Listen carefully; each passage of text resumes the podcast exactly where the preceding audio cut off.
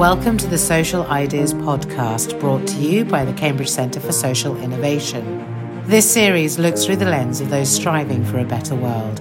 I'm Pam Mungrue. In the mid 90s, years of tension between police and disenfranchised youth exploded into rioting. The three nights of angry fighting in the Marsh Farm area of Luton in the UK made international headlines.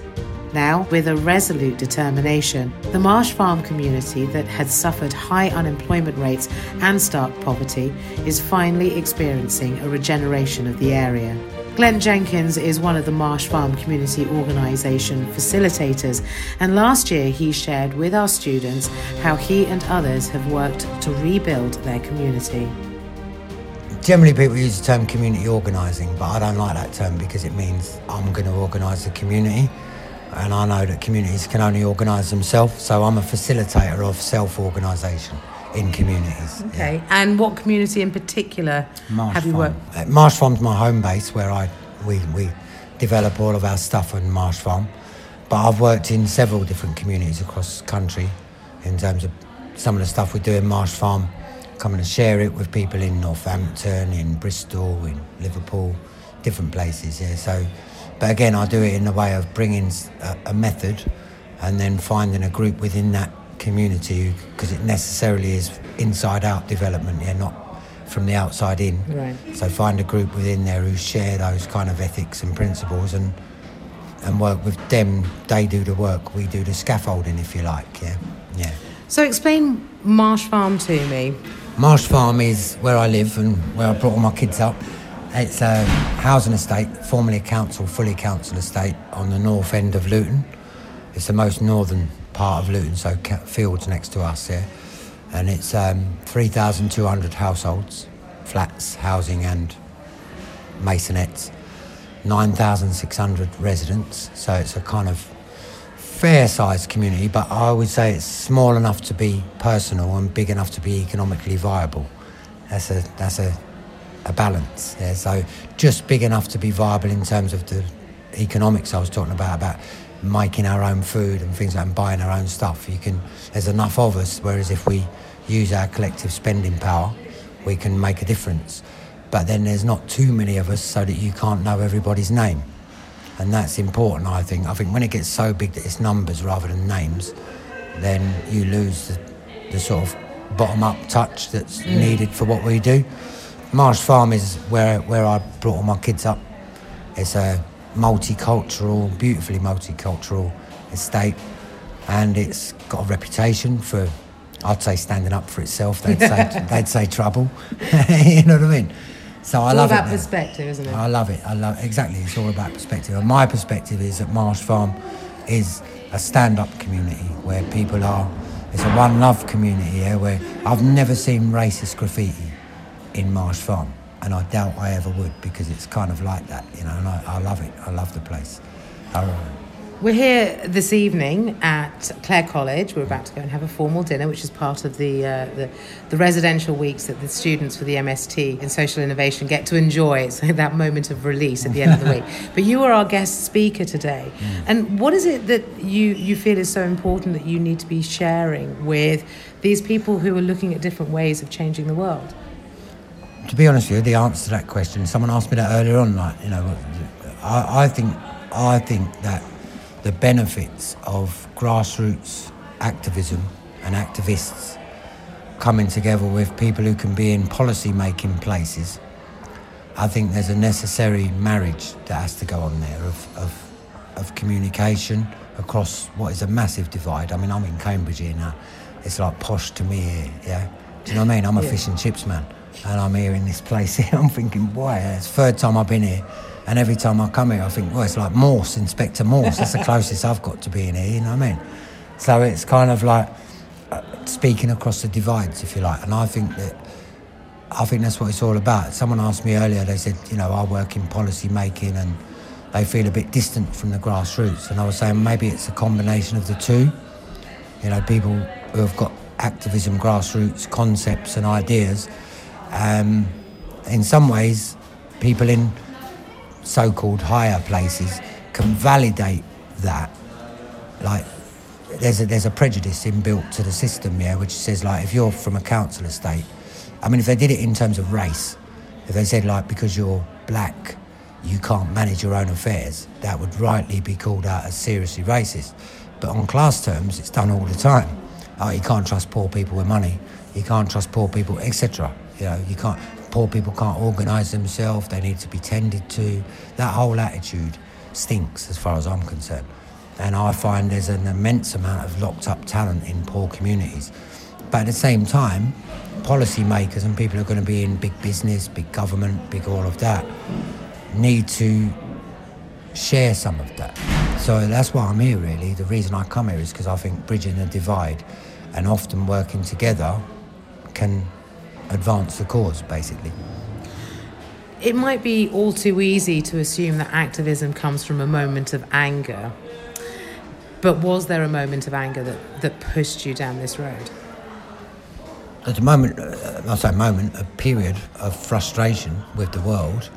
When I was a train driver, when I was in full employment, I was angry with the world, you could say. I was angry with the injustice of the world, the imbalanced economy, that people I love around me suffering as a result of that.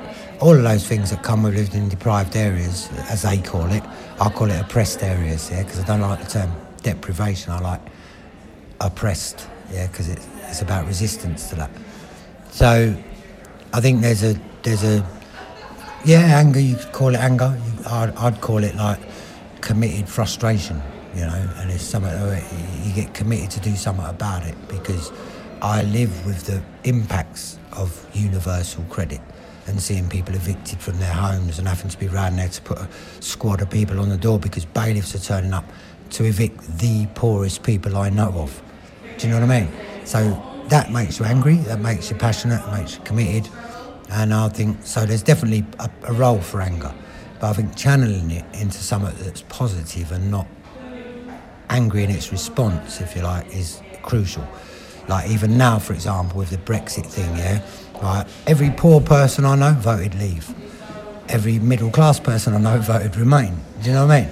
And, and, and it's because we've had different experiences over the last. Four, we've seen communities with fine jobs, lifelong careers, reduced to Amazon and zero-hour contracts, and no, you know, um, and then we're told, oh, the EU will protect your workers' rights when I'm on a zero-hours contract. What are you talking about?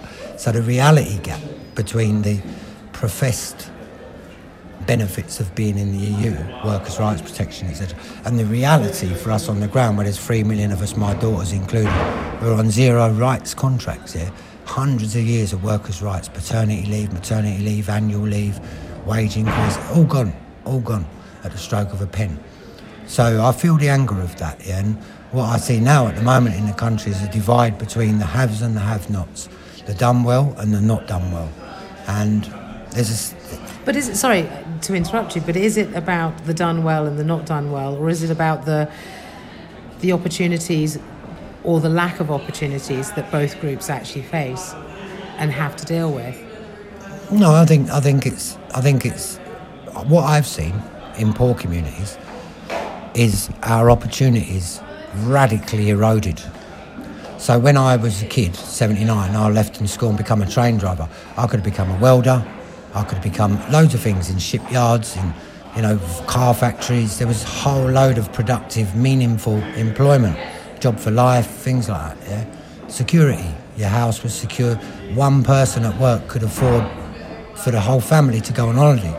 Now, two people at work on minimum wage, you ain't got no holidays, mate. You ain't got it. So there's been a radical worsening of our lifestyle, our experiences, our, our existence. And so I, I don't see it as like making most of opportunities. I see it as one portion of the population's opportunities have been radically increased. So I know middle class people who are buying houses in Hungary, yeah, because of the EU, and all of a sudden, because we've got this membership, they're buying a house for nine thousand pound and paying Hungarian people the equivalent of thirty pound a week over here to restore it. That's to me is like the rich coming into the poor parts of the world and you know taking advantage of it. Yeah. So I think it's only relevant at the moment with Brexit because there's this big divide in the country, and because Brexit vote is not just working class angry vote, it's also right wing Tory vote. They're in our camp as well.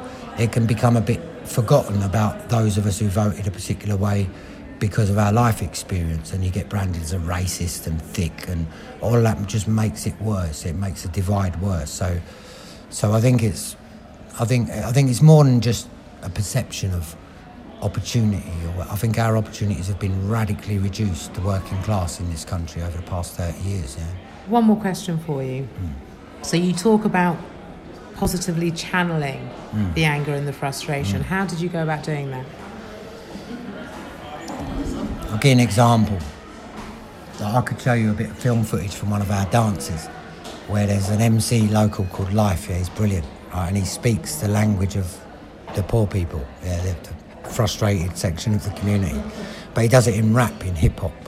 And in his hip hop, he talks about how our situation, yeah, from, from a poor person's point of view, he positively channels the anger through art and that positive channeling of his art, of his lyrics, and his chiming into what we feel, right, makes you feel a bit liberated when he's saying it because you, yeah, man, the police and all that sort of thing, yeah, right. But, but then if that was just it, if it was just about cussing it, if it was just about chanting it, but what we're talking about is the end. As his rap moves on, we talk about what we're going to do about it, yeah, and that exciting we can come together and do something about this is positive.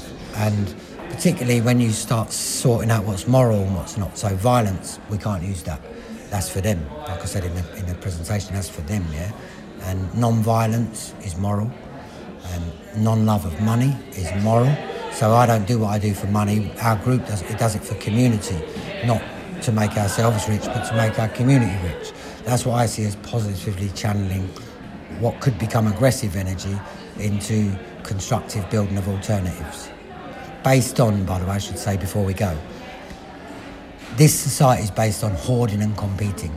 They're the underlying values, yeah? Get as much as you can, you're a winner, right? Even if you tread on people to get there, you're successful, yeah? We see sharing and cooperation as spiritually sort of much more family type approach to life. So our rappers base it on sharing and cooperation and cooperatives and things like that rather than let's make myself rich over somebody else and things like that. You know, the rat race, we kind of try and dispel that out of space, you know what I mean? That was Glenn Jenkins talking about being a community organisation facilitator and working with communities such as Marsh Farm in the UK. You can find out more about the Cambridge Centre for Social Innovation by following us on Facebook, Twitter, Instagram, and LinkedIn.